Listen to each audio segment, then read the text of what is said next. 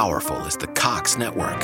So powerful that one day the internet will let your doctor perform miracles from thousands of miles away. Connecting to remote operating room. Giving a whole new meaning to the term house call.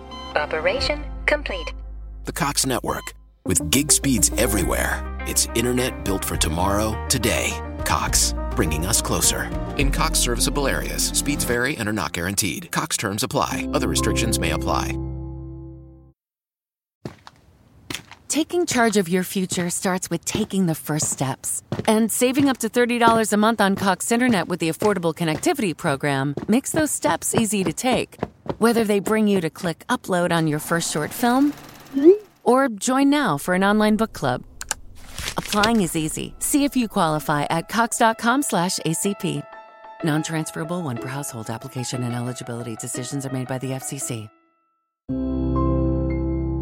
Bentrovati signore e signori in questo nuovo episodio di Storie di Geopolitica. Parliamo della seconda parte relativa alla, diciamo così, geopolitica, semplifichiamo, anche se è un termine che sto cominciando un pochino a detestare perché significa il tutto e il nulla, delle religioni. Nella seconda parte della geopolitica delle religioni parleremo di quelle religioni che non abbiamo minimamente sfiorato nella prima parte, che non è l'ultimo episodio ma quello precedente, perché eh, volevo un attimo parlarvi del Pacifico nell'episodio precedente, che sono essenzialmente il, ehm, l'induismo, una parte che non abbiamo toccato dell'Islam e infine la questione legata a Israele. Dunque, Riprendendo da dove abbiamo terminato, che essenzialmente era la parte relativa all'Islam, eh, non so se vi ricordate, eravamo rimasti al concetto di jihad e al fatto che chiaramente all'interno del mondo islamico ci siano diverse eh, divisioni interne.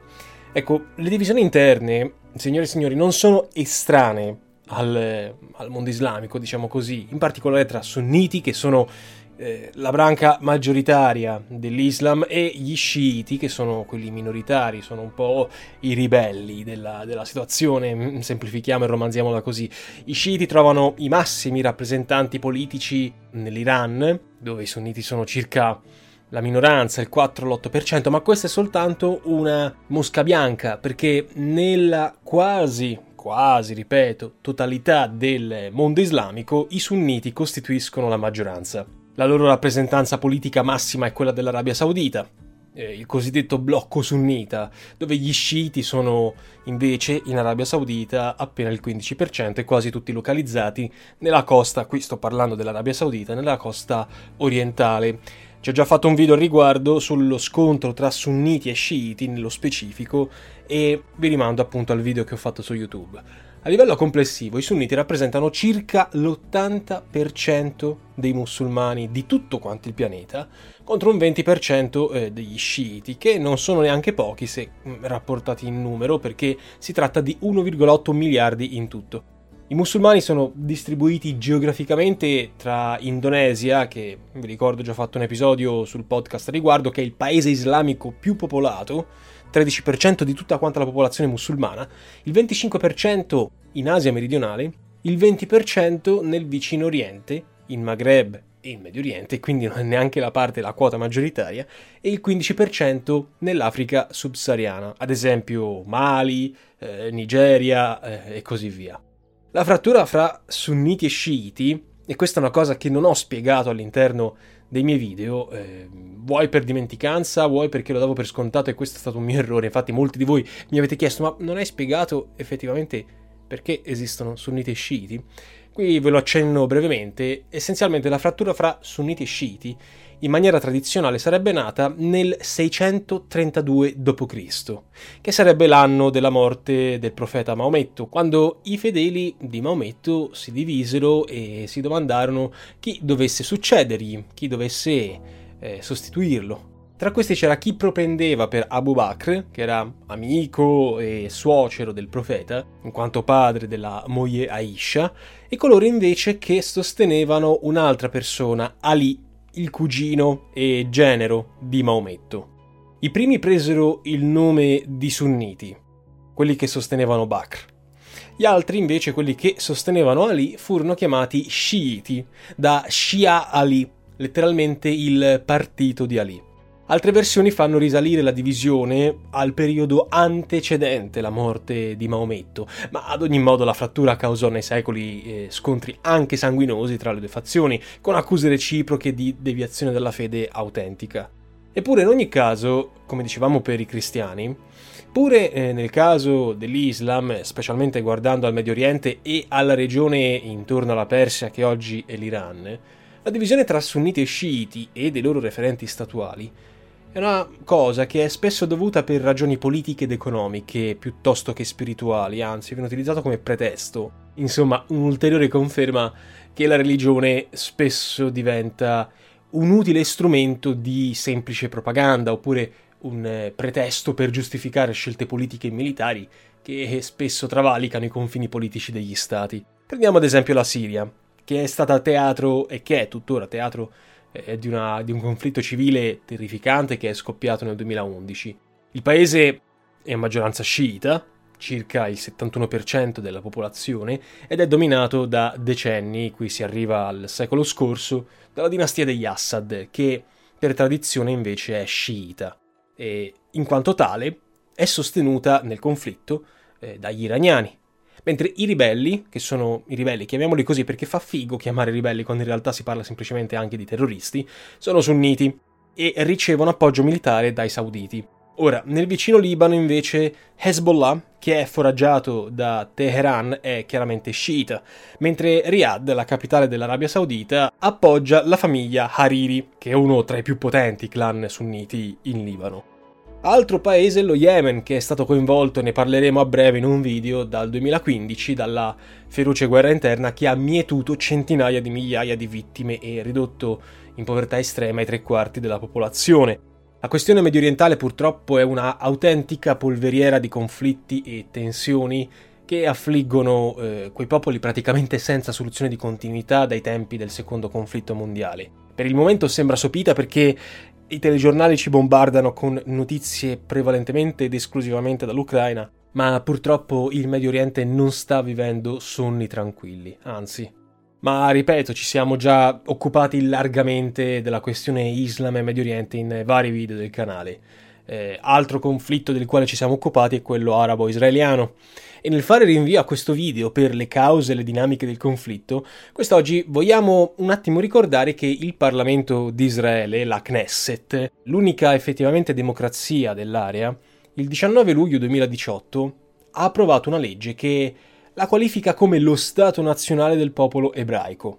La norma è passata con un margine molto, molto esiguo, erano eh, 62 favorevoli contro 55 persone contrarie su 120 membri complessivi, chiaramente con la contrarietà delle sinistre dei partiti filo-arabi. Il timore, certo non infondato, è che l'entrata in vigore del provvedimento possa determinare una frattura ancora più forte tra cittadini ebrei e coloro che non lo sono, relegando ad esempio i palestinesi musulmani in una condizione sostanziale di subordinazione e inferiorità giuridica. La legge riconosce lo status di capitale unitaria per la città di Gerusalemme, che è sacra per le tre religioni monoteiste, mentre pur non essendo passata la disposizione eh, che consentiva la costruzione di quartieri o città esclusivamente ebraici, secondo l'articolo 7 della Costituzione viene previsto che, e qui cito, lo Stato vede lo sviluppo dell'insediamento ebraico come valore nazionale e agirà per incoraggiare e promuovere il suo consolidamento. Questo con tutte le conseguenze e gli scontri che ne potrebbero derivare per la questione delle colonizzazioni ebraiche in terra di Palestina. Il conflitto palestinese è uno di quei conflitti che si porta avanti da, da tempo immemore e l'ultima disgrazia in ordine di tempo è stata l'uccisione della giornalista di Al Jazeera qualche giorno fa durante gli scontri armati tra Israele e le forze. Your home is more than the sum of its parts. And creating a truly extraordinary space is about more than picking the perfect products. That's why the experts at Ferguson Bath, Kitchen, and Lighting Gallery are here to help you throughout the entire process to create a home that's as unique as you are. Bring your vision to us. Schedule your showroom consultation and see more from brands like Monogram at build.com/ferguson. With a Planet Fitness Black Card, you don't just get a great workout, you get a great perk out because your membership is packed with perks. Join for just $1 down and $24.99 a month. Sign up for the PF Black Card for $1 down and get all the perks. Deal ends November 22nd. See Home Club for details. With the Planet Fitness Black Card, you don't just get a great workout, you get a great perk out because your membership is packed with perks. For $1 down and $24.99 a month, you'll get perks like access to any of our 2,400 clean and spacious locations. Bring a friend anytime and both work out with tons of equipment that'll give you that big fitness energy. Relax in the Black Card Spa and more. Work out and perk out with the PF Black Card. Join for just $1 down and $24.99 a month. Sign up for the PF Black Card for $1 down and get all the perks. Deal ends November 22nd. See Home Club for details. Eh, ribelli palestinesi, ma sembra proprio uno di quei conflitti che eh, non avrà risoluzione né nell'immediato né nel lungo periodo. Non sono neanche meno ridondanti le affermazioni che definiscono Israele la patria nazionale del popolo ebraico, in cui quest'ultimo, il popolo, esercita il suo diritto naturale, culturale, religioso e storico alla autodeterminazione. È uno di quei diritti che loro stessi riconoscono tale e che lo contrappongono chiaramente al fronte palestinese. La cosa riconosce una sorta no, di diritto esclusivo agli ebrei. Nel corso poi dei lavori parlamentari recenti è stato respinto un emendamento in Israele, l'emendamento del Meretz, che è il partito di sinistra, che voleva limitare il diritto proprio a questa autodeterminazione entro gli attuali confini dello Stato di Israele, il che sarebbe come dare luce verde a nuove colonie in territorio palestinese, con tutte le conseguenze che noi possiamo facilmente immaginarci. Il premier Benjamin Netanyahu, parlando della nuova legge in questione, l'emendamento eh, del Merez, ha detto che si tratta di un momento fondamentale negli annali del sionismo e di Israele e qui cito ancora, che abbiamo custodito nella legge i principi base della nostra esistenza. Israele, e qui sto continuando a citare, è lo Stato nazionale del popolo ebraico, eh, uno Stato che rispetta i diritti individuali di tutti i suoi cittadini. Questo è il nostro Stato, lo Stato ebraico. Dunque, qualcuno ha parlato di una mera misura approvata per un semplice calcolo elettorale, ma la cosa certa è che la decisione che affonda le radici nel sionismo e in un'ideologia di stampo nazional religioso probabilmente comprometterà il processo di pace tra israeliani e palestinesi, fomenterà gli estremismi etnico-religiosi da ambo le parti. I circa 2 milioni e mezzo di palestinesi che vivono sotto occupazione militare in Cisgiordania oggi vedono sempre di più allontanarsi la prospettiva di una pace secondo la formula che era stata preventivata già da tempo di due popoli e due stati. Mentre centinaia di intellettuali israeliani hanno pesantemente criticato eh, le misure adottate dal governo e hanno affermato che queste misure vanno a ledere le fondamenta democratiche dello Stato, i colloqui di pace, vanno a toccare il cuore del popolo ebraico, la sua patria, che meritano l'attenzione degli intellettuali e il giudizio della storia. Dall'altro canto, la destra israeliana ha difeso questo emendamento, questa legge, insomma, più che emendamento. A parte le dichiarazioni del Premier, possiamo ricordare quelle fatte durante un dibattito radiofonico dal parlamentare della maggioranza Miki Zohar, che appartiene al partito del Likud. Qui cito: Non può imbrogliare gli ebrei, a prescindere da ciò che i media scrivono. Il pubblico in Israele è un pubblico che appartiene alla stirpe ebraica e l'intera stirpe ebraica è il più alto capitale umano, il più intelligente, quello smaliziato. Diciamocelo chiaramente, questa affermazione è davvero un gran brutto biglietto da visita per uno Stato che nasce sulla scia delle persecuzioni e degli stermini degli anni 30 e 40 del secolo scorso. Queste affermazioni sembrano essere figlie di qualcuno che ha perso la propria strada. Ma nel 2021 la Corte Suprema israeliana ha convalidato questa legge, questa legge di cui abbiamo parlato prima, l'ha ritenuta conforme all'ordinamento istituzionale democratico. Chissà se per moderare certi estremismi che abbiamo visto anche prendere piede adesso in Israele sarebbe magari, non lo so, utile rammentare la storia della piccola comunità ebraica che si trova nell'Emirato del Bahrain, appena una quarantina di individui su 700.000 abitanti, che sono tutelati dalla Costituzione dello Stato del Golfo, che vieta ogni singola forma di discriminazione basata sul culto o sull'etnia, e viene riconosciuta loro libertà religiosa e iniziativa economica. Ed è grazie a queste misure alcuni esponenti della locale comunità ebraica in Bahrain rivestono ruoli politici e anche amministrativi di rilievo. Per riallacciarci poi ai fatti di questi giorni, Gli ottimi rapporti che eh, sussistono tra Israele, Russia e Ucraina a causa della forte presenza russofona nello Stato ebraico, specialmente dopo le varie ondate migratorie degli anni 60 e 90, e del fatto che lo stesso presidente ucraino Zelensky abbia origini ebraiche, potrebbe trasformare Gerusalemme in un intermediario autorevole. Va detto che in un'eventuale iniziativa diplomatica, più che le ragioni di tipo religioso, inciderebbero preoccupazioni di ordine strategico, come evitare nuove e pesanti ondate migratorie dalle aree del conflitto, eh, che Israele non sarebbe probabilmente in grado di sopportare, e garantirsi l'appoggio della Russia nel contenimento dello sviluppo nucleare dell'Iran, che ricordiamolo è comunque un alleato di Mosca.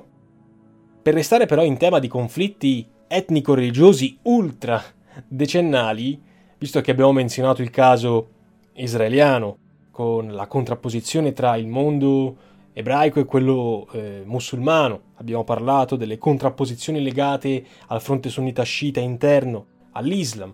Beh, non possiamo non ricordare a questo punto il subcontinente indiano. Nel subcontinente indiano il conflitto eh, religioso è localizzato soprattutto in alcune aree di questo sterminato paese. Contrappone musulmani e induisti. Dobbiamo ricordare brevemente che se musulmani, ebrei e cristiani condividono, diciamo così, una comune origine e anche condividono il monoteismo, cioè il fatto di avere una singola divinità, per gli induisti il discorso è parzialmente diverso. Per questi ultimi, a differenza di quanto si ritiene comunemente, la divinità è sempre una sola, Brahman, però non esiste, come nelle altre religioni, un'unica entità, non esiste Dio, non esiste Allah a cui rivolgersi, bensì esiste una molteplicità di entità metafisiche e spirituali. La stessa figura del ministro del culto, come i sacerdoti, i mullah o i rabbini, non, non esiste nell'induismo, nel quale al massimo troviamo i cosiddetti santoni, che vivono in una condizione estranea no, alla quotidianità, che vivono in diretto rapporto con la divinità. Inoltre l'induismo, come il buddismo, non ha una unica verità rivelata da Dio, ma assorbe tradizioni e credenze di matrice filosofica molto variegate, molto sedimentate nel tempo, da cui discende una grande tolleranza verso altre dottrine o altre credenze. È proprio questo l'aspetto che la contrappone nettamente, ad esempio, alla eh, religione islamica, dove la persona può semplicemente essere credente o non essere credente dell'unica vera fede, non essendoci spazio per altre dottrine. Altro elemento di distinguo è per esempio il destino dell'anima. La morte fisica, con eh, inferno, paradiso per cristiani e musulmani, con parentesi gli ortodossi non credono al purgatorio, e la reincarnazione, la cosiddetta metempsicosi per eh, gli induisti. Ok, let's roll, dudes! And I'm going 10, 30, 65 in a 45 zone. Yo, why's my gas tank on E? Oh, and hello, officer. Wait, what? I'm losing my license? I'll lose my job.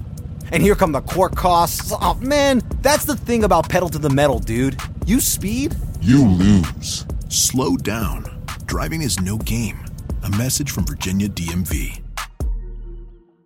Appunto per questa ragione, per l'induismo la diseguaglianza sociale, come la divisione in caste che caratterizza storicamente l'India, non è un qualcosa da respingere bensì è la conseguenza della condotta, che può essere meritoria o meno, tenuta dal singolo nella sua vita precedente. Al contrario, per i musulmani tutti gli uomini sono uguali agli occhi di Dio, quindi ogni discriminazione è una cosa inaccettabile.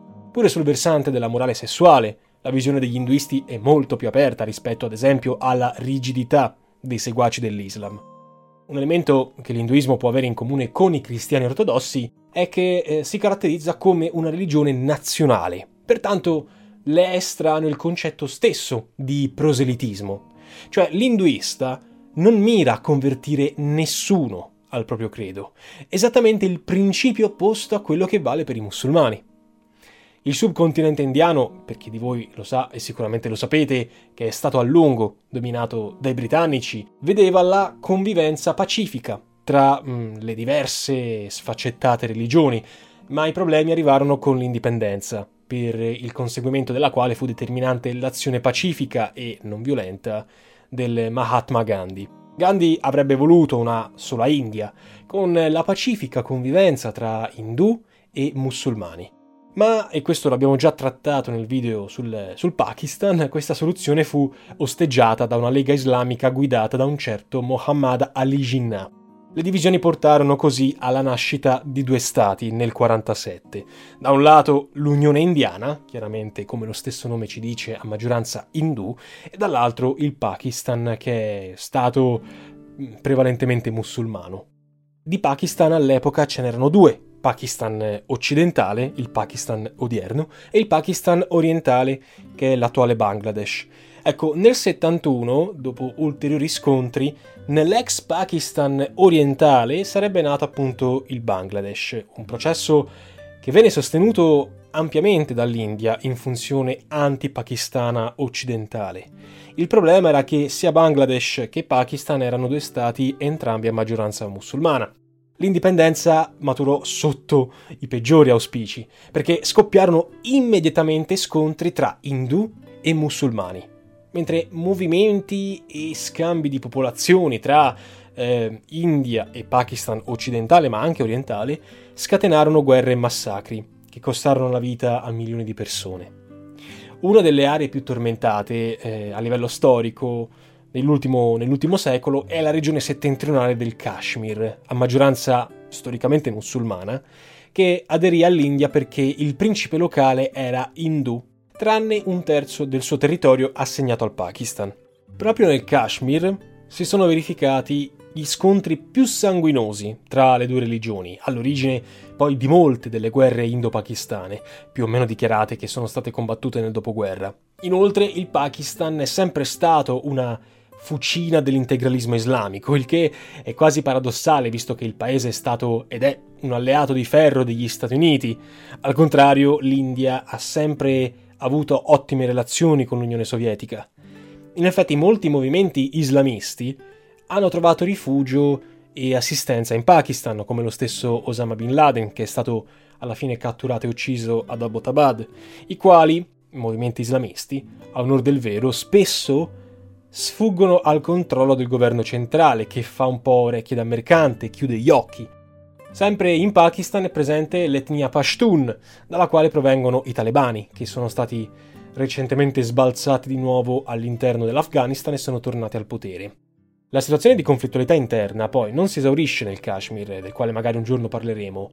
Le tensioni presentate ufficialmente come di ordine religioso e che spesso celano ben altri interessi, si sono invece registrate anche per esempio nel Punjab, che è un territorio anch'esso diviso con il Pakistan e l'India, dove è presente una setta indù eh, particolare che ha un buon seguito in India, che è la setta dei Sikh, per favorire i quali nel 1966 lo Stato federato indiano venne suddiviso in due entità distinte.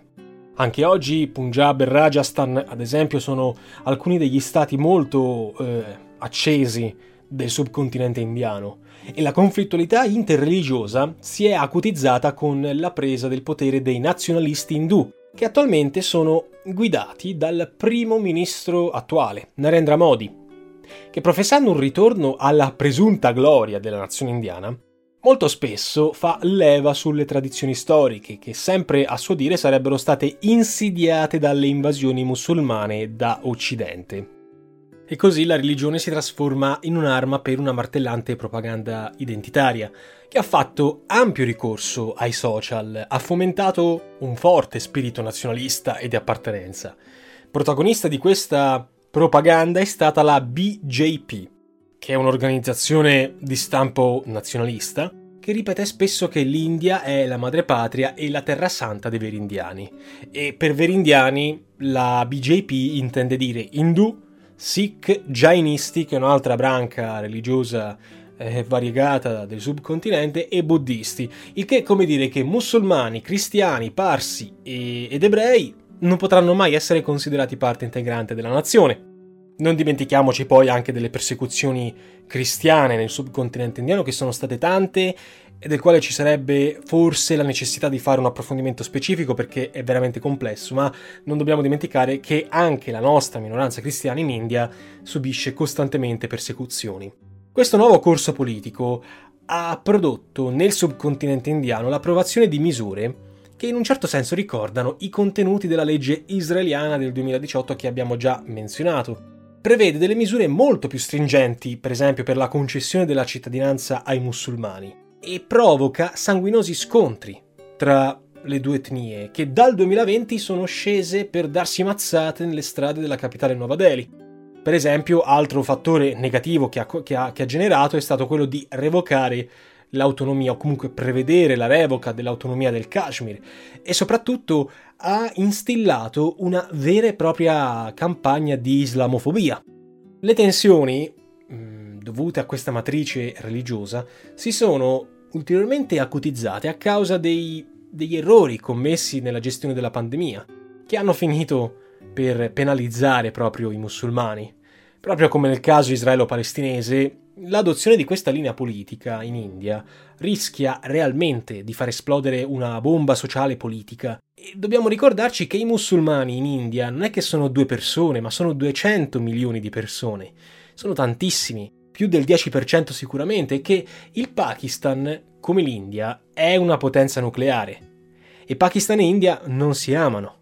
Islamabad, la capitale del, del Pakistan, eh, non è l'unico vicino con il quale Nuova Delhi, l'India, eh, non ha buoni rapporti. Ne esiste ad esempio un altro che è molto più pericoloso, molto più potente in prospettiva, con il quale le tensioni storiche e geopolitiche sono sempre rimaste forti, che è la Cina.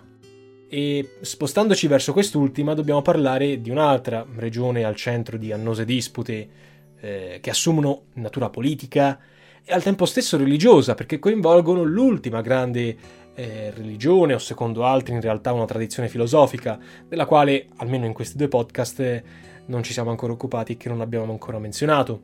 La regione nello specifico è il Tibet, la religione invece è il buddismo.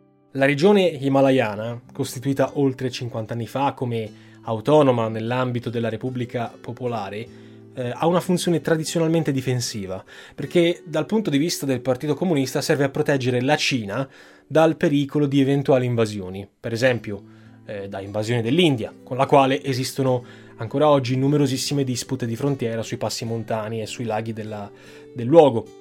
Nel caso del Tibet, parlare di autonomia proprio come nel caso dello Xinjiang, che è l'altro grande territorio a nord del Tibet, e qui invece del, di avere picchi montani innevati, nello Xinjiang abbiamo sì picchi montani, ma abbiamo anche diversi deserti, è davvero fuori luogo perché il Tibet è sottoposto, così come lo Xinjiang, a un regime di occupazione militare da parte di Pechino.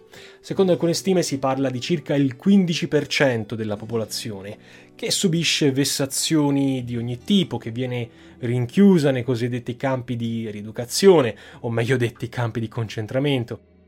Il Tibet ha una storia peculiare perché dopo secoli di contrasti con la vicina ehm, etnia Han diventa indipendente nel 1912, quando il Dalai Lama, che è essenzialmente la massima autorità del mondo buddista, eh, in Tibet astrattamente anche un'entità politica, ne proclamò la sovranità. Nel 1950, dopo appena 30 anni, 40 anni di indipendenza, l'esercito della neonata Cina comunista di Mao invase il Tibet, ne fece una tra molte virgolette, regione autonoma.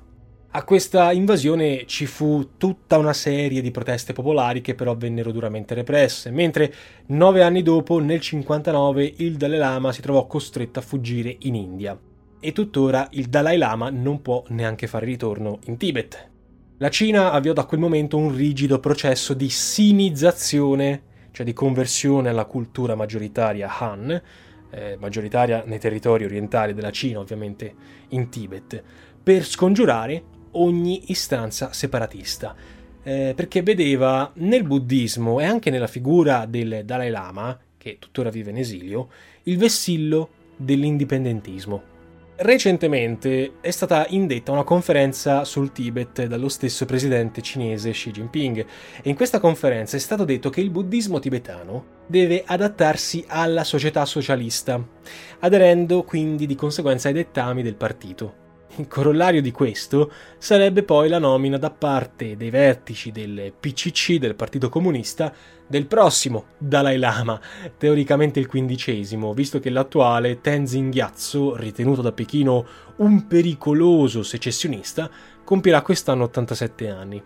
Praticamente quello che vogliono fare è mettere una figura marionetta, eh, succube del Partito Comunista. E diciamo che noi potremmo ancora parlare a lungo di religione politica, eh, pensiamo per esempio allo shintoismo giapponese, che è una vera e propria religione di Stato. Ma sinceramente, signori e signori, per oggi crediamo di avervi offerto già molti spunti. Non basterebbe un semestre universitario per finire di parlare di, di, di religioni. E come disse un artista, non credo nelle divise né tantomeno negli abiti sacri. Nel pieno rispetto ora di chi crede e di chi non crede, negare che la religione sia stata o che venga ancora oggi utilizzata come pretesto o giustificazione per scelte politiche, comprese le più sanguinarie, sarebbe come disconoscere la realtà storica e geopolitica. Speriamo che, quantomeno per comprendere questo aspetto, possa essere servito questo nostro lungo e soprattutto non esaustivo resoconto. Vi ringrazio per l'attenzione. Per Aspera, ad Astra. Ok, let's roll, dudes! And I'm going 10, 30, 65 in a 45 zone. Yo, why's my gas tank on E? Oh, and hello, officer. Wait, what? I'm losing my license? I'll lose my job. And here come the court costs. Oh, man, that's the thing about pedal to the metal, dude. You speed, You lose. Slow down. Driving is no game. A message from Virginia DMV.